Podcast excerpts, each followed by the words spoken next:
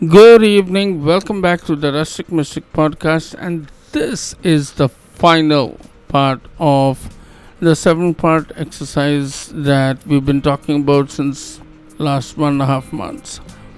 Now, the seventh and final part, we will discuss about the two elements that we have not discussed in section six, that is Vayu and Ether and after that we're going to wrap all this up and get back to good health.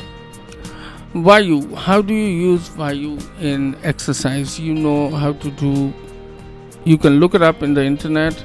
There are several several videos. I don't need to follow or tell you how to do it. Anulom vilom and kapal bharti you need to do it for 3 3 minutes to use vayu and air on top of that, you can also do the deep breathing exercise that I have numerous times spoken about in my blog. In this uh, particular podcast, I've spoken about deep breathing exercises. Breathe in, count four, one, two, three, four. And then breathe out, four, three, two, one. Take as much time as you can to breathe in and as much time you can to breathe out. Use the Vayu that you require in your body. Take it very slowly and let it go equally slowly. Ether is space every day in the evening after the sun sets. Come out of the house, stand in a place that is a little open, a little free.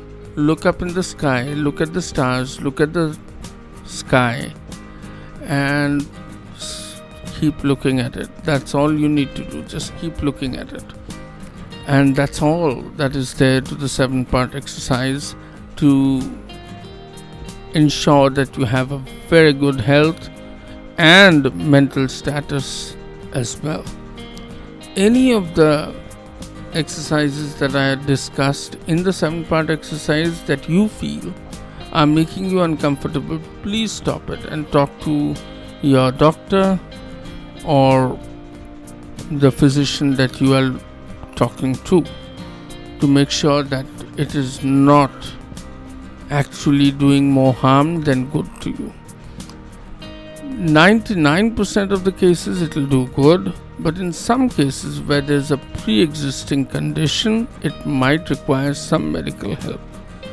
Uh, so, I would request you to follow all the seven part exercises that I have mentioned and hit me back in my website that is www.therusticmystic.com or send me an email at therusticmystics at gmail.com. I'll be waiting for you I again want to give a shout out to all the people who've come and heard me out in this uh, podcast, given me your love, heard me, and remained with me. Thank you so much.